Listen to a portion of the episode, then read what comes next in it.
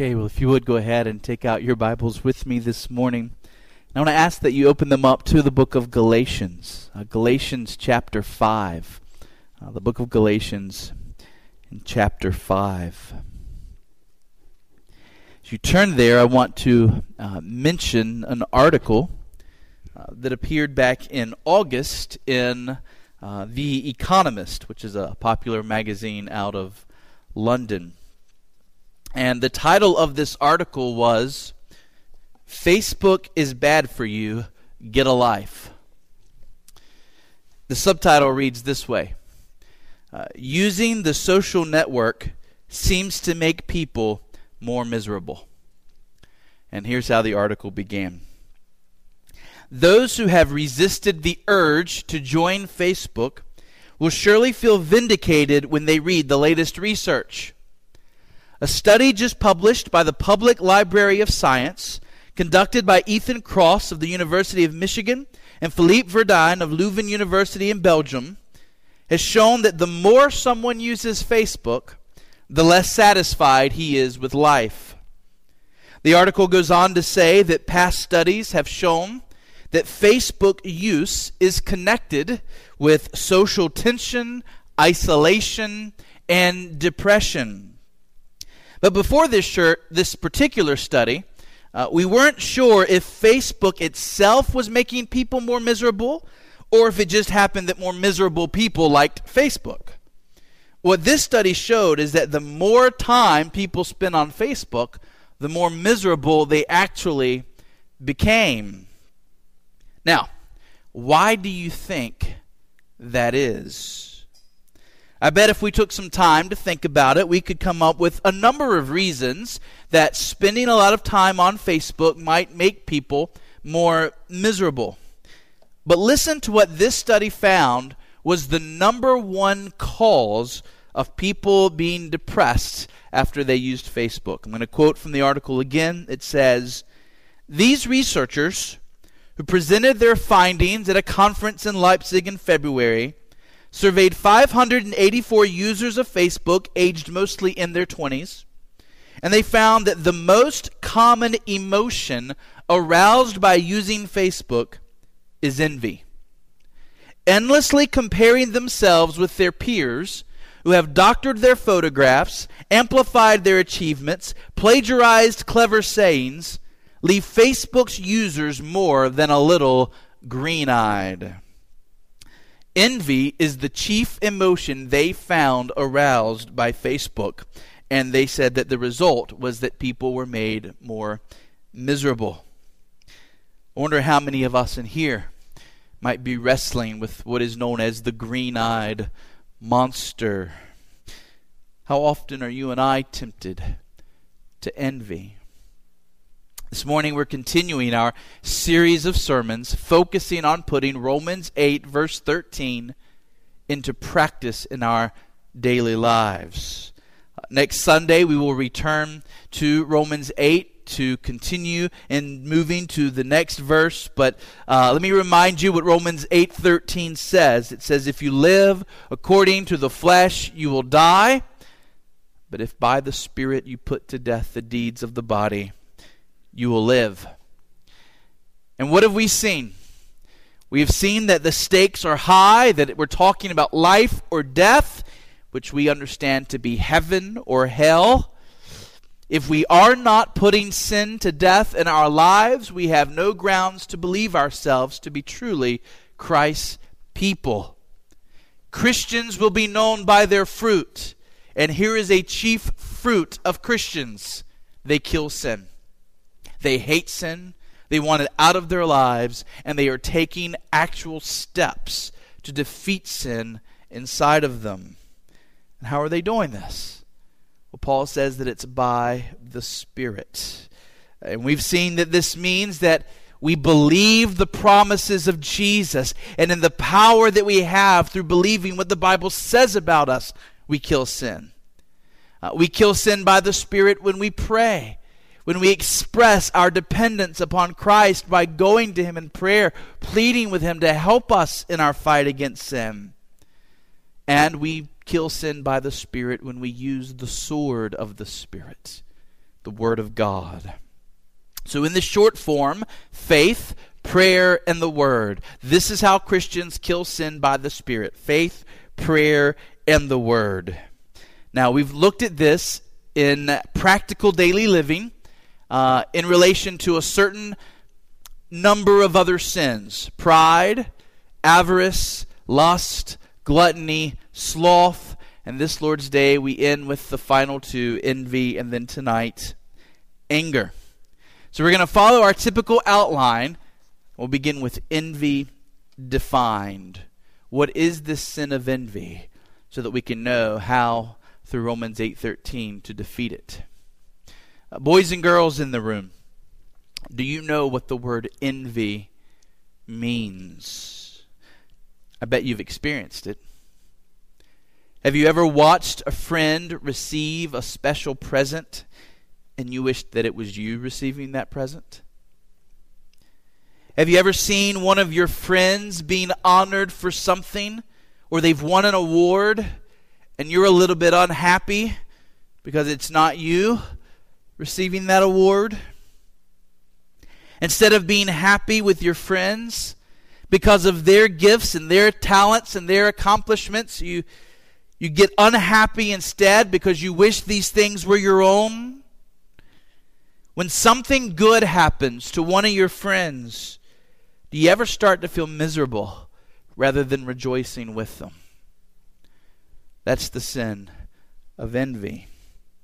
To put it another way, it has been said that envy is the art of counting the other fellow's blessings instead of your own. Rather than seeing how good God has been to you, envy is being discontent because you think he's been better towards somebody else. Maybe someone has achieved something you haven't. Maybe they have received something you feel you deserve. Jonathan Edwards put it this way Envy is a spirit of dissatisfaction or opposition to the prosperity or happiness of other people. Let me say that again. Envy is a spirit of dissatisfaction or opposition to the prosperity or happiness of other people. You see, the Bible calls us to rejoice when our brothers and sisters rejoice. But envy can't rejoice. It is self centered and it becomes angry that God has blessed someone else instead of me. You see, envy is rooted in pride. Envy is the crying out of wounded pride. Someone else receives what I think I deserve. Someone else gets the honor I think I am due. This is the opposite of humility. It is the opposite of dependence upon God. It is full blooded pride. I think highly of myself and I envy others when they're blessed because I think that I am worthy of that blessing. Now, what is the difference between envy and jealousy? Very little. And throughout this message, I will use the words envy and jealousy interchangeably but there is this distinction, and I want you to know it up front. There is such a thing as a good kind of jealousy. There is a kind of jealousy that is holy. God is jealous over his glory. God is jealous over his people. They are his. And in pure love, he will not hand them over to anybody else we are to be jealous for our God, to be treated with reverence and fear and humility. This is a kind of jealousy that is good.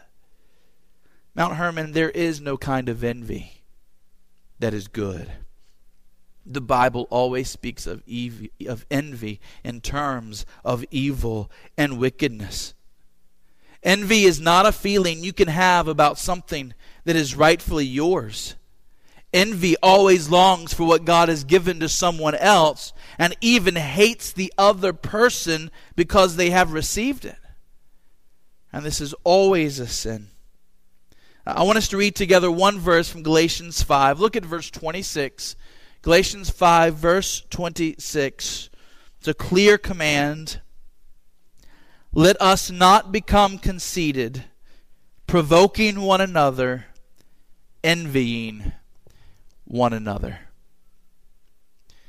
Well, that's envy defined. Let's look at envy described. I want us to taste the vileness of this sin so that we will be motivated to put Romans 8:13 to practice towards it. The Bible goes out of its way to say that envy is a sin that in many ways is worse than many other sins. Uh, sometimes Christians have this debate about whether or not all sins are equal. Are all sins the same? And the answer, of course, is that in one sense, all sins are the same. Um, they are all the same in that each and every kind of sin will make us guilty before God. Each and every sin makes us worthy of the condemnation of an eternal hell. Each and every sin is a sin and an offense against a God who is infinitely worthy. To break one commandment of God, no matter how small, is to break the whole law. And so there is a sense in which all sins are the same.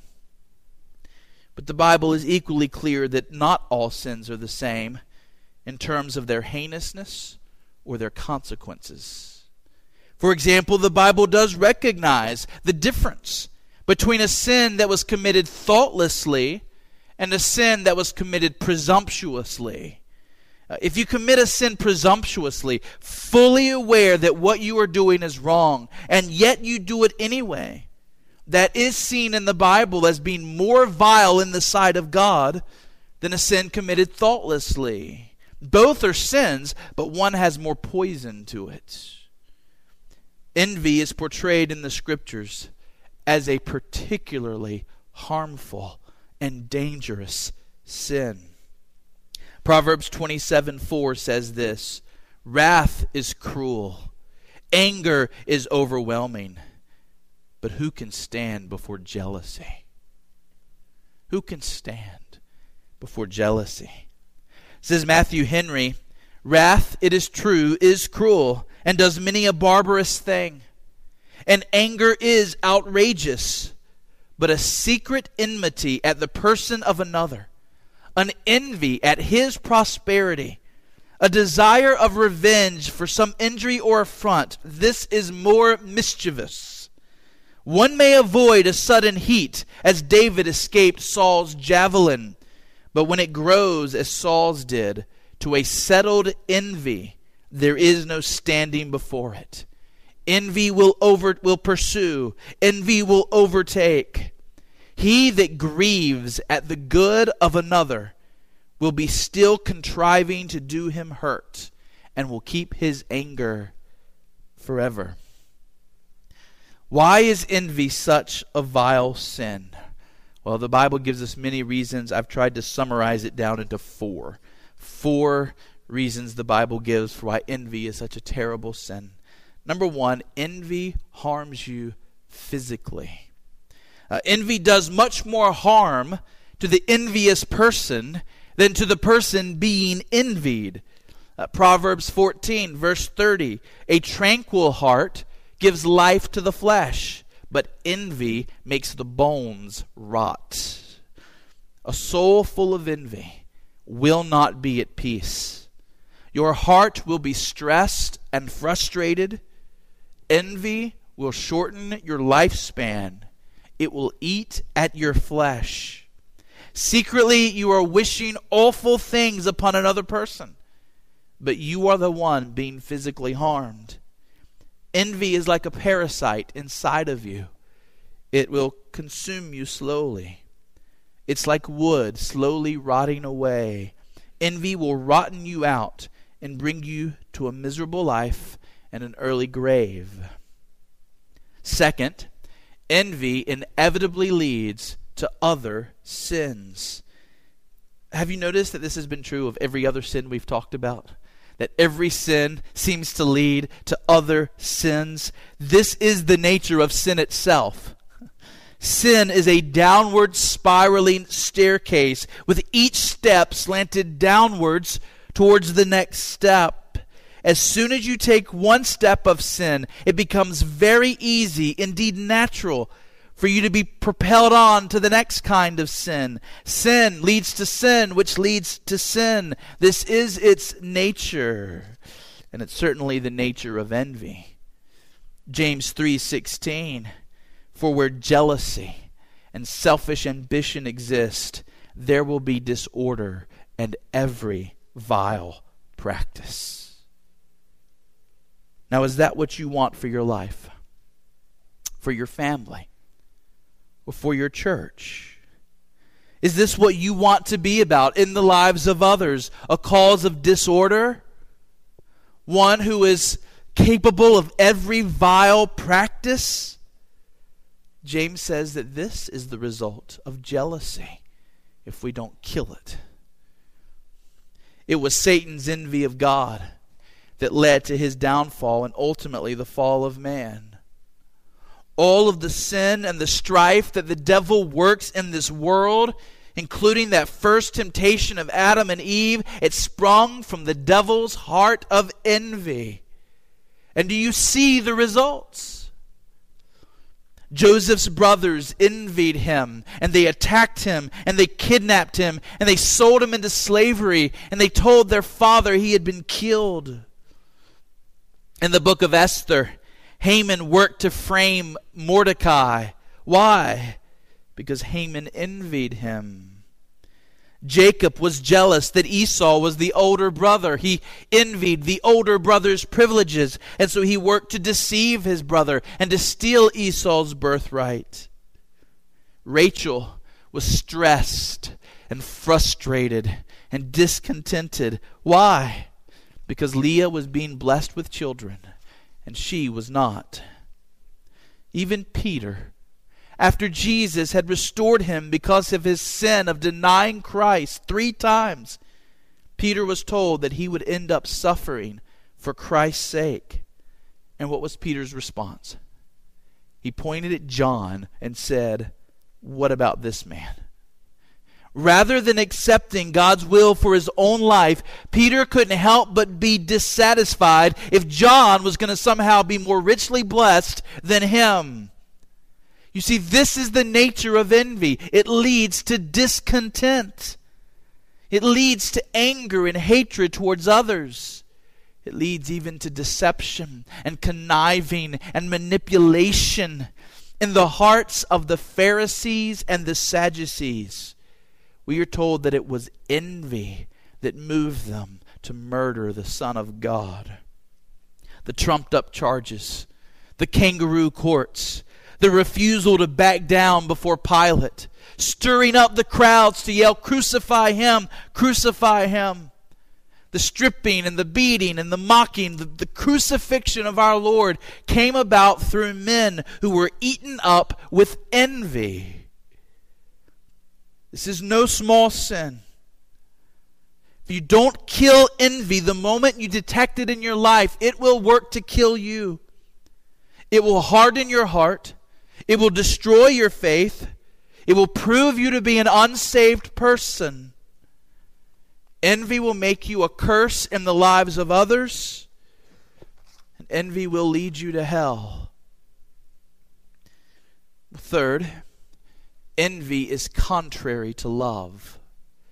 Envy is contrary to love. God is love.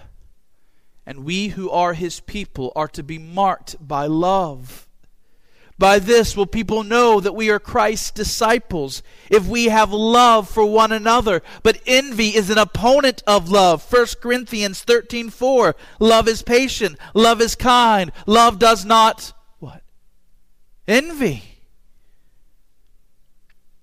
One of the quickest ways to turn your heart against other people in this room, or against other people in your family, or against other people in your workplace or community group is to begin to envy them. People that you ought to be loving, you will find your heart hardened against them because you desire the blessings they have. Strife, division, bitterness, the loss of true fellowship. These are the dreadful results of envy. Love does not envy. Love is able to rejoice with others when they rejoice. Love praises God for his blessings on others. Nathaniel Vincent wrote this in the 1600s.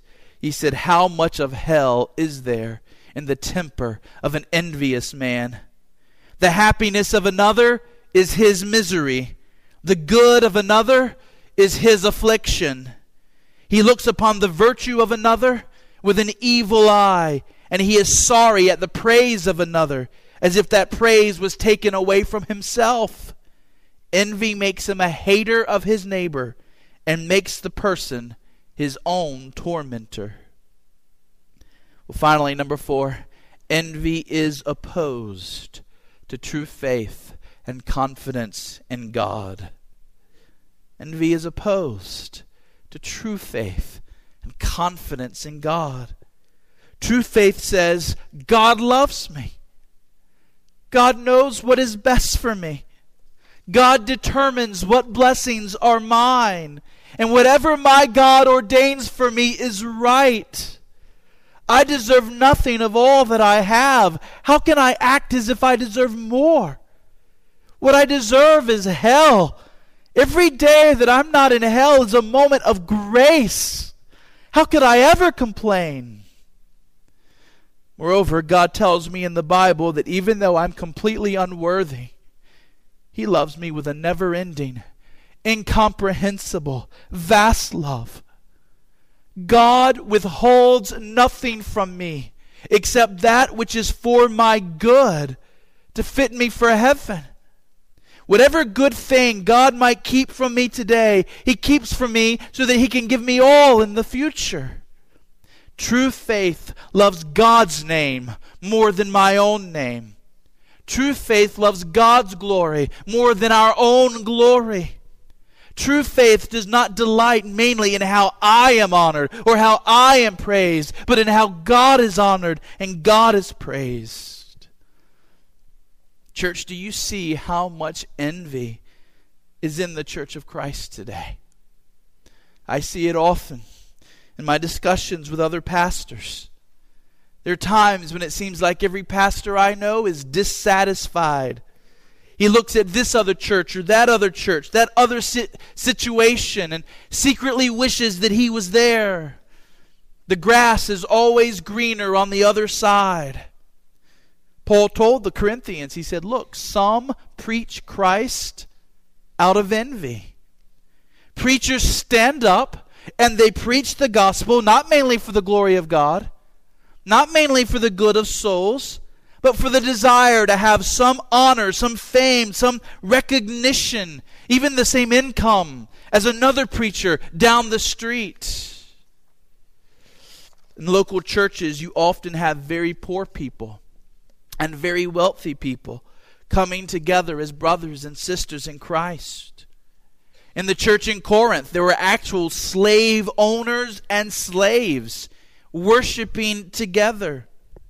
Can you imagine the temptations that must have been felt as some of the poorer folks saw the luxuries of some of their brothers and sisters in Christ while they were struggling through life?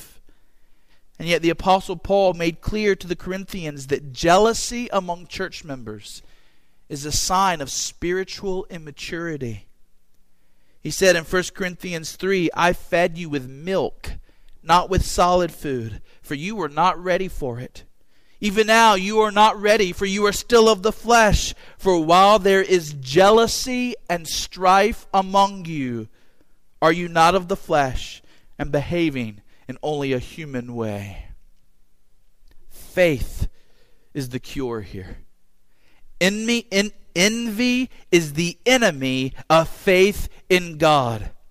Rather than trusting God's wisdom, envy doubts it. It says, God, you should have given me that blessing. Rather than trusting God's goodness, envy doubts it. We become angry with God because we think He's not treating us rightly. Rather than trusting God's love, we, we doubt it. If God really loves me, why is so and so being blessed and I'm not? Why is so and so getting that kind of life and my life is this? God, this isn't fair. Church, do you see how wicked this all is? Do you see how distorted? Do you see how far fetched and unrealistic it is? Do we want God to treat us fairly? What would God treating us fairly look like? Do we not doubt that He is our Father who loves us and He knows what He's doing? What arrogance to think and feel this way before the holy, holy God who is all wise, all good, who has loved us and is loving us more than we can ever grasp. Has he not promised us eternal fellowship with him forever in heaven? What more could you possibly need? What more could you possibly ask for? Is God Himself not enough for us? So that's envy described. Heading number three How does Christ make all the difference? The same five points, here they come. Number one, Christ set the example for us. Jesus was our example of being content in the will of God. And it was easy for Jesus to be content because he was born a very wealthy man. He grew up in a palace. He had servants who did all that he needed. He never knew what it was to be poor or hungry or homeless, right? No. Jesus knew what it was to live a difficult life. In fact, this was a temptation that Satan expressly brought to Jesus. Worship me, and I will make you king over the world. But Christ looked at the promises of God and he knew the love of his Father, and he remained faithful. Though the Son of Man had no place to lay his head, he did not envy. Read the gospel, see the example of Christ before you. And then, number two, remember that Christ on the cross took the punishment that sinners deserve. All of our sins of envy were nailed to the cross of Christ. The hell that our envy deserves was borne by Christ on the cross if we believe. Oh, Christian, don't be paralyzed by your sins of envy. They've been forgiven. Now turn from them, throw them off like a viper. Number three, Christ has promised us a day when we will be perfectly holy. This is the hope we have before us. We will not always battle with envy. We will not always battle with jealousy. This temptation will not plague us forever. There will be a day when we will be holy and fit for heaven. Set that hope before you as you fight this sin in your life. Number four, Christ by the Spirit is making us holy right now. If you are a Christian, the Holy Spirit of God, God Himself, is in you working to kill envy. You are not the primary agent here. It's not as if it's all up to you. No, God is working to kill envy. Paul is calling us, and God through Paul is calling us to walk with the Spirit in the extermination of envy. We do not fight this sin alone. If so, we would be killed ourselves because envy in your heart, whether you know it or not, is like Goliath and you are like David. It would get the best of you if you did not have the Spirit of God fighting this in your life. But He is, and He's so much more powerful than your sin. And so join with the Spirit in fighting this sin. And then, number five, Christ, by His Spirit, through His Word, causes us to know his love for us.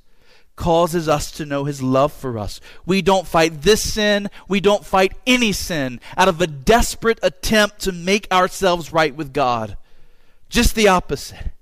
We fight envy with the calm assurance that we are Christ's and he is ours and that we are loved we are loved with a love beyond our comprehension. And this is where we find our security. This is where we find our strength. This is where we find the power to defeat envy in our lives. So, dear unbeliever in this room, if you're struggling with the sin of envy, what you need is not more willpower. What you need is Christ. It is Christ that makes all the difference. The best self help books in this world will not strengthen you to conquer this sin. Without Christ, you have no chance of defeating this enemy. Without Christ, dear unbeliever, you stand guilty before God because of your envy, and you are enslaved to this sin. But when we come to know the Lord Jesus Christ, our guilt before God is taken away by His blood. When we come to believe on Christ, the power of envy in our lives is broken so that we really can fight it. We really can resist it. We really can defeat it. Dear Christians, see, dear unbelievers, see Christ presented to you as a true Savior from your sins. It's not just something we say, He really does bring people out of their sins. Will you not trust Him? Will you not submit your life to Him? Will you not follow Him? Well, finally, heading number four how to walk with the Spirit in killing envy. All right. We have all these reasons to hate envy. But we have a wonderful Savior at our side. Romans 8:13 teaches us to kill it by the Spirit. We know that this includes working through the Word. What does the Word teach us about how to join with the Spirit in killing this sin? I'm going to give you just three points. Number one, do what you can to avoid situations that tempt you to envy. Do what you can to avoid situations that tempt you to envy. You're certainly not going to be able to avoid all of these temptations. You need to be with your family. You need to be with your church family. And yet, temptations to envy will come in those circumstances. And you should not allow that to be a reason to forsake being with those you love. However, if looking through catalogs, browsing Facebook, walking idly through the mall, spending hours on Pinterest or other sites tempts you to envy, note that and take steps to save yourself from that temptation. If your nearest and dearest friends in this world are people who tend to be earthly minded, and they always have to have the latest things, or they're always flaunting their achievements in front of you, if they're always boasting in their blessings, well, maybe those people shouldn't be your nearest and your dearest friends. Look for godly friends, heavenly minded people to be the nearest and the dearest of your life. Look for people who know how to rejoice with others and know how to weep with others. Second, this is huge. Remember that we will give an account to God for every blessing He has ever given us. We will give an account to God for every blessing He has ever given us. I think this is a mighty help in the battle against envy. Remember that those who have been given more than you will have to one day stand before God and give an account for everything they've been given. Indeed, I would suggest that on that day when you stand to give an account before God, you will be thankful He didn't give you more than He did to be responsible for. To have more is to be responsible for more before God. Whether it's money or possessions, whether it's positions of authority, whether it's more children, more friendships, more opportunities, more of these things are wonderful blessings, but they come with the requirement that we be faithful, good stewards and when we look at it from this perspective, who wouldn't say that each of us has been given plenty to be responsible for? Who here feels that, that they need more to be responsible for? Do any of us think that we've done so well with all that God has given to us that we deserve more? If so, I would suggest we are probably deceived. If we'll remember this truth, I think it is very helpful in the battle against envy. And then number three, cultivate happy faith in Jesus. Because here really is the cure for all jealousy and envy. Look afresh to Christ and remind yourself of who He is and what He has promised to those who trust Him. Look to Christ and find contentment. Uh, Paul says in Romans 15, verse 13, May the God of hope fill you with all joy and peace in believing, so that by the power of the Holy Spirit you may abound in hope. Don't miss that phrase joy and peace in believing. Paul is praying that God will give the Roman Christians an abundance of joy and an abundance of peace, contentment. And how's it going to be found? In believing. It is in faith, in looking to Christ, in casting our cares upon Him, that we find true peace. Getting what so and so has, or wishing we had that position over there, that will not bring us peace. Having $10 million will not bring you true contentment. Having that person's position, that person's fame, that person's talents, that will not bring you true contentment. Stop focusing on the blessings of others. If it were good and right for you to have those blessings, you'd have them. God would have given them to you. He is loving you by keeping them from you. There is a reason He hasn't given them to you. He's watching out for your soul. Don't be angry or spiteful towards those who have received these blessings. Rejoice with them, they are blessings. Overcome envy by intentionally rejoicing with others when they have been blessed. Even praising God in prayer even when it's hard, praising God in prayer for the blessings that others around you have received. But we can only do this if we are secure in Christ's love for us.